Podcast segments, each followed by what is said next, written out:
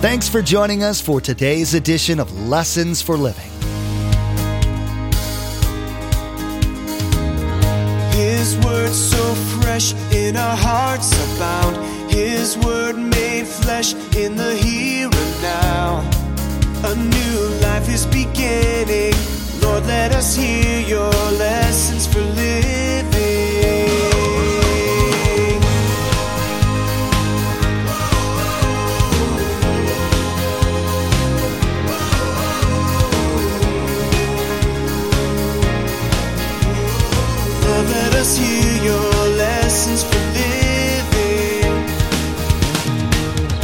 So, what is Paul saying to them?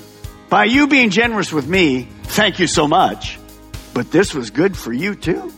The gifts they gave to Paul were accruing eternal dividend. We don't understand how all that works, but it was a huge principle that he'd learned. Here's what Paul learned, and you have to learn it. Write it down this morning. Sharing ourselves and our resources with others does us good. You've probably heard the saying about there never being a U-Haul following a hearse, referring to the fact that when you die, your stuff stays here. Did you know that for the Christ follower, that statement's not exactly true? Jesus taught a lot about heavenly treasures, and he gave instructions on how to earn them. Pastor Mark will be teaching the same principle using the writings of the Apostle Paul to the church in Philippi. The kindnesses you show to others on Christ's behalf will accumulate in your eternal bank account to be given to you when you get to heaven. Remember, there's quite a few ways to receive a copy of Pastor Mark's teaching. We'll be sharing all that information with you at the close of today's broadcast. Now, here's Pastor Mark in the book of Philippians, chapter 4, as he continues his message The Joy of Sharing Ourselves with Others.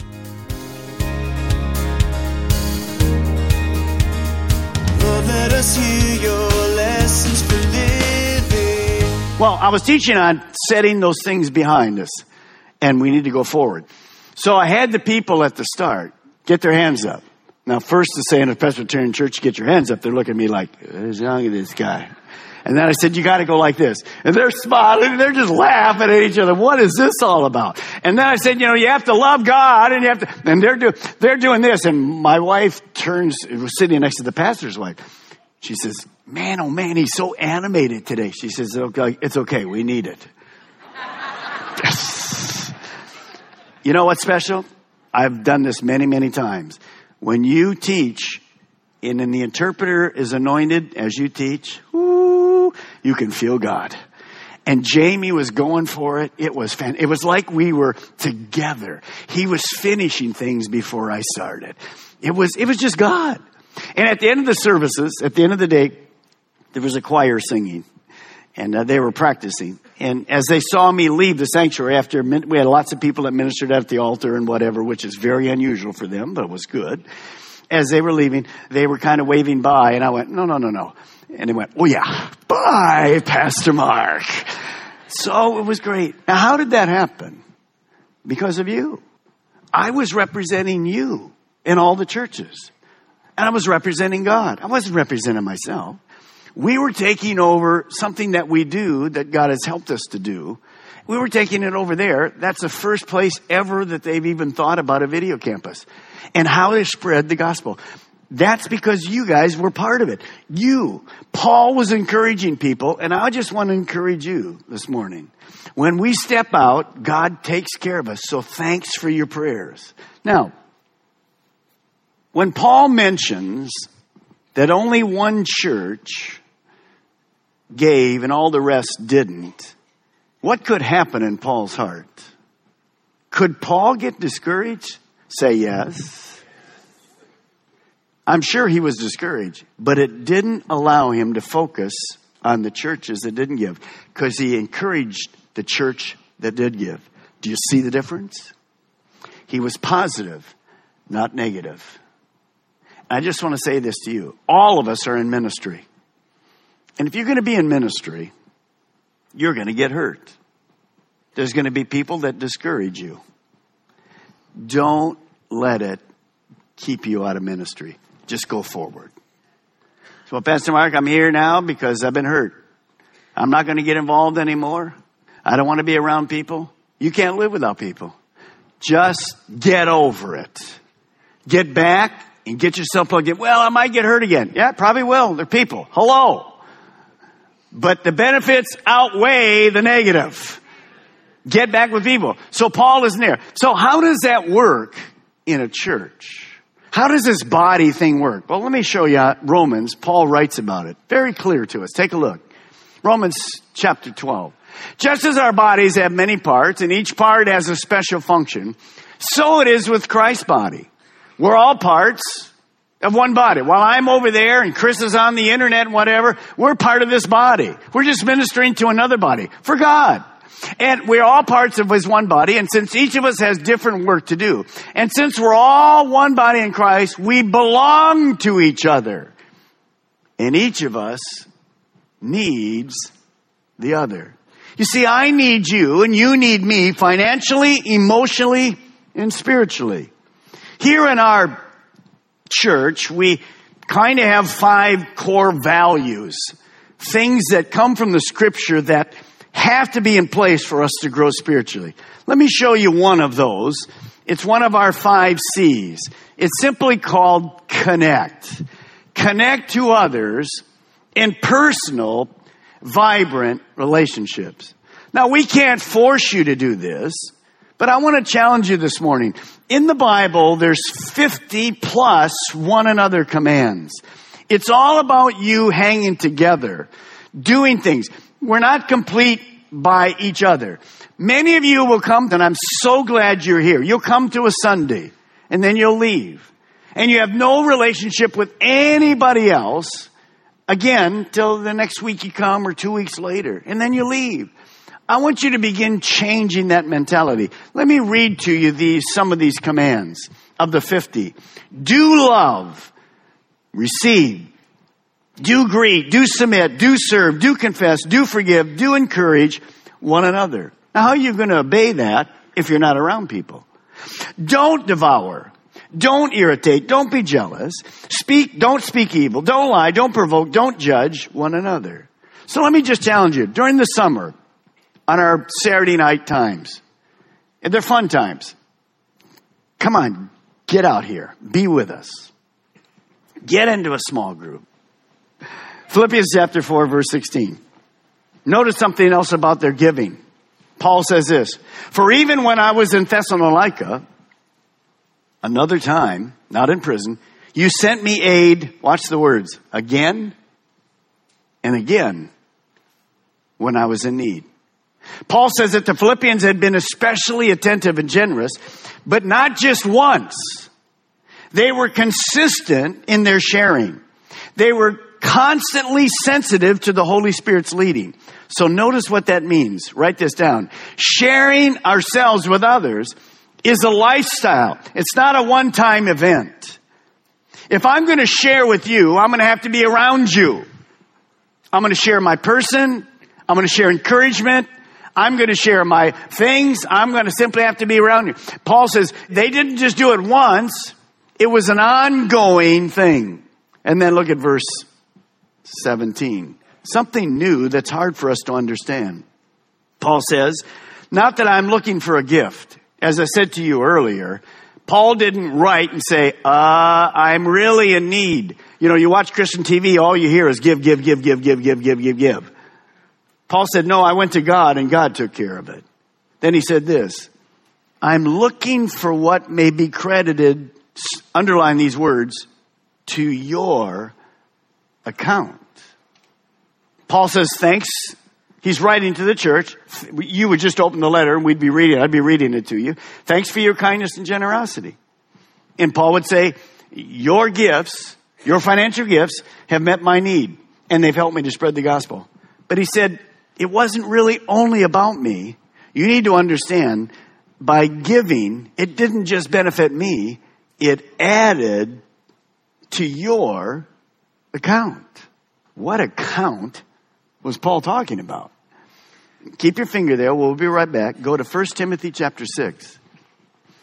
You see, Paul knew that the things we do here have an effect eternally. So he says, yes, you did meet my need, but more than that, it was good for you. So look at 1 Timothy, you see where it is right there. You're just a couple books down. 1 Timothy chapter 6, verse 18. Paul is writing this to Timothy. Notice what he says. Command them to do good, to be rich in good deeds, not suggest, command, and to be generous, here's our term for the day, and willing to share. In this way, watch this, they lay up treasure for themselves. So generous people are laying up treasure for themselves as a firm foundation for the coming age so that they may take hold of life that is truly life. So what is he talking about? Here's the answer. Write it down. Every Christ follower has a heavenly bank account. That's what Paul's talking about. So it may be credited to your account. Now, how many of you are getting rich on the interest in your current bank account here in the United States? Less than 1%. You look at it, it never changes. It just as nothing happened. Paul says, every one of us have a heavenly bank account and its interest is way better than it here on earth. It's actually out of this world. Some of you didn't get it. By the time you get home, you'll catch that one. So what is Paul saying to them? By you being generous with me, thank you so much, but this was good for you too. The gifts they gave to Paul were accruing eternal dividends. We don't understand how all that works, but it was a huge principle that he'd learned. Here's what Paul learned, and you have to learn it. Write it down this morning.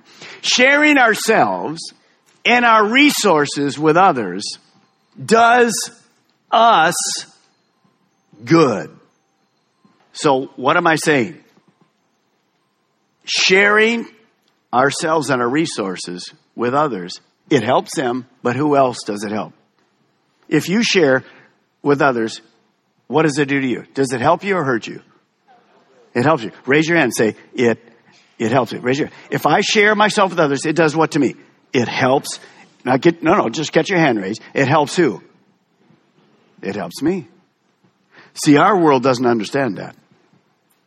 Okay, Pastor Mark, you're going to talk about tithing right now, correct? No. You see, we have this funky thing that if we walk into a church and they talk about sharing yourself or your time, good. But the minute you mention money, there's chills down people's minds. But see, we miss, look at this principle. Sharing ourselves and our resources with others does good. How do I know that's a true principle? Well, Paul just told us, but it goes way back to the Old Testament. Look at what Proverbs says. A generous man will prosper. What does the world say? Exactly the opposite. You hoard yourself and that's how you prosper. No, no, no, no. God's rules are very different.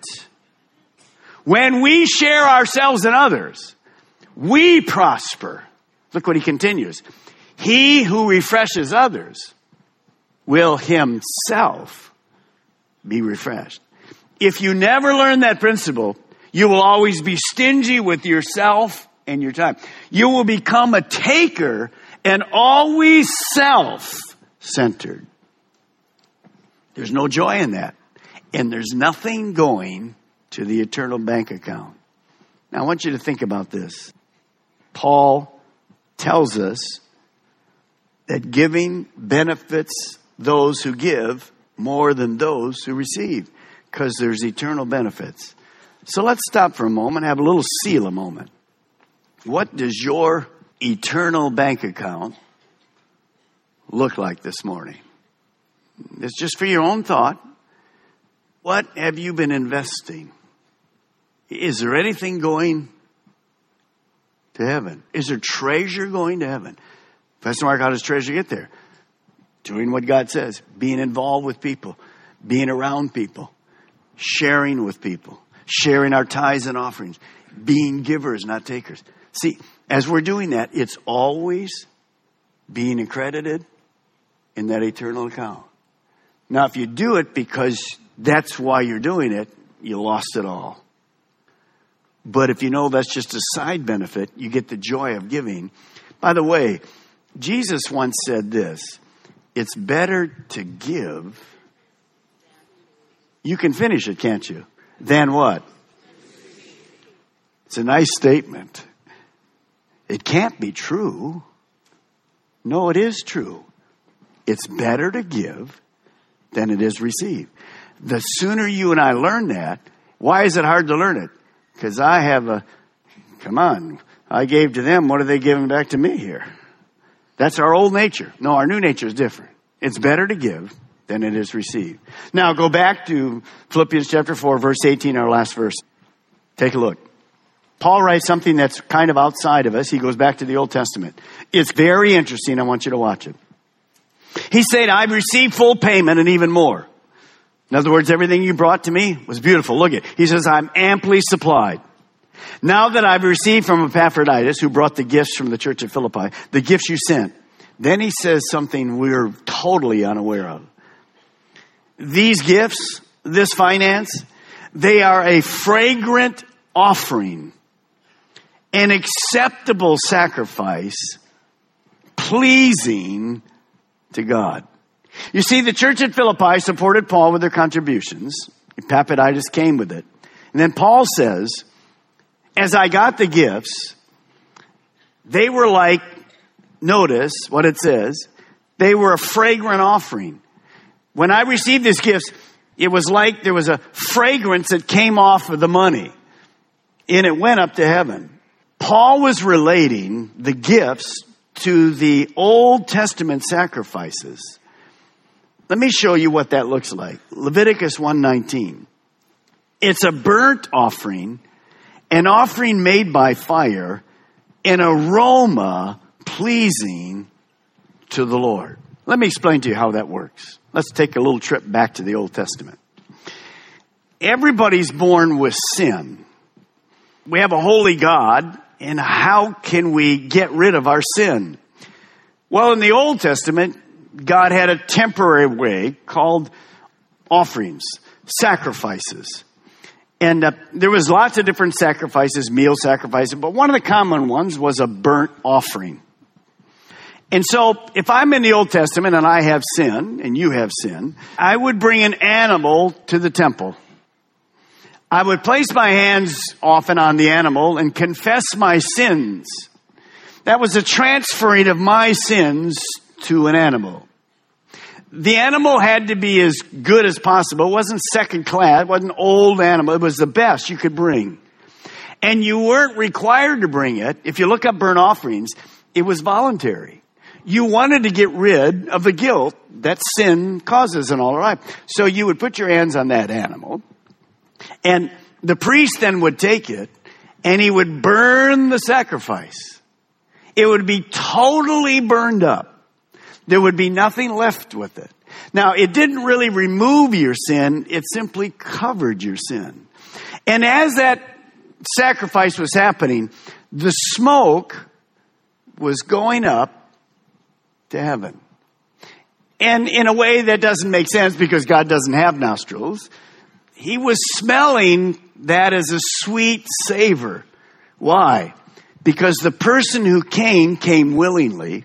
The person knew that God said to do this, and he offered the sacrifices, and he obeyed God. And see, obeying God is more important than sacrificing. But it was still a beautiful picture, and that went up to God. Now we come to the New Testament.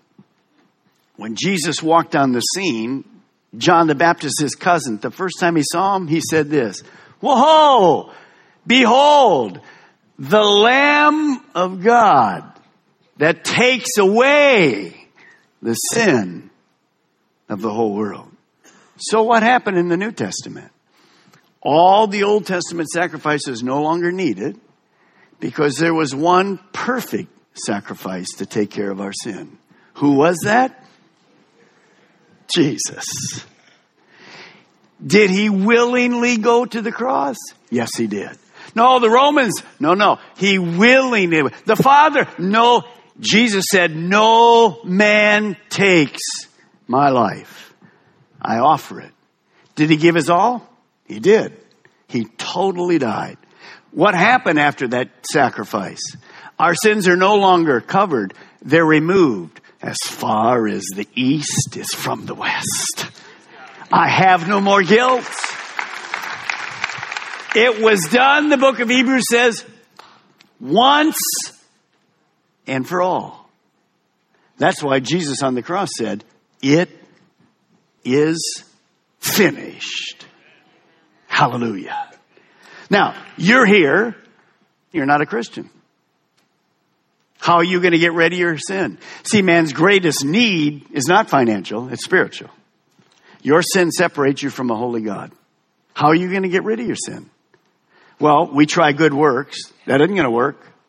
You try being part of a church. That won't work. There's only one person that can remove your sins. He's the way and the truth and the life, and that's Jesus.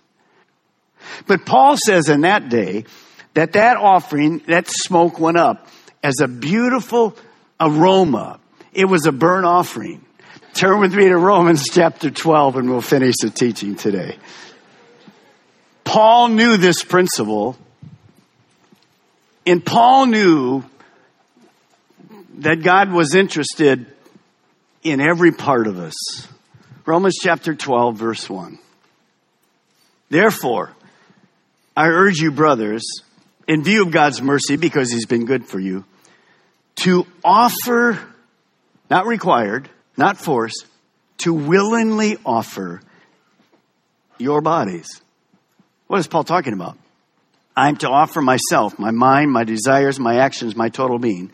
I'm to offer my body as a living sacrifice. That's very different. In the Old Testament, the burnt offering, it was dead. This is a living sacrifice. Notice what does that mean? We offer ourselves willingly. We're living. We're alive to God and we're dead to self. And then he finishes it. Holy and pleasing to God. This is the right thing to do since He's shown you mercy. It's the logical thing to do. This is your spiritual act of worship. So, what does that mean to me today? Here it is. Last thing you need to write this morning.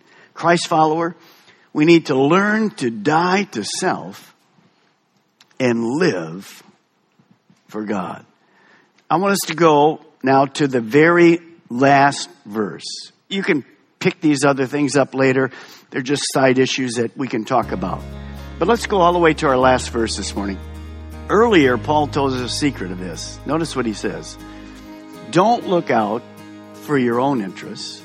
Now, Paul doesn't say, don't even care for yourself. He knows we will. He says, don't look out only for your own interests, but take an interest in others too. In today's message, Pastor Mark talked about the sacrifice that sharing yourself with others can be. He used the example of the Levitical sacrifices to show the attitude you need to have to honor God. He taught that the Bible tells you that you have to die to your own desires. You need to be aware of other people's needs and become willing to share your time, talent, money, and resources to help meet their needs. There's so much to learn from Pastor Mark's current series, so be sure to join us again. In the meantime, we'd like to offer you a CD copy of today's message for your own archives or for you to share with friends and family. Visit lessonsforlivingradio.com and click on Order a Message at the top of the page. There you'll be asked for the mailing information and be sure to include today's date. Each CD costs $5 to cover materials and shipping. Again, to order your CD copy, visit lessonsforlivingradio.com. This ends the teaching, The Joy of Sharing Ourselves with Others. Next time, we will begin the final teaching in this series, Contagious, Outrageous Joy. Pastor Mark will share his message, Learning to Trust God, our Provider. He'll talk about how God is able to meet all of your needs if you're willing to let go of your fears. Stop relying on your own strength to provide everything, and then take a leap of faith and put your dependence upon God. You've been listening to Lessons for Living with Pastor Mark Balmer of Calvary Chapel, Melbourne. Please join us again here on Lessons for Living, and together, let's do life right.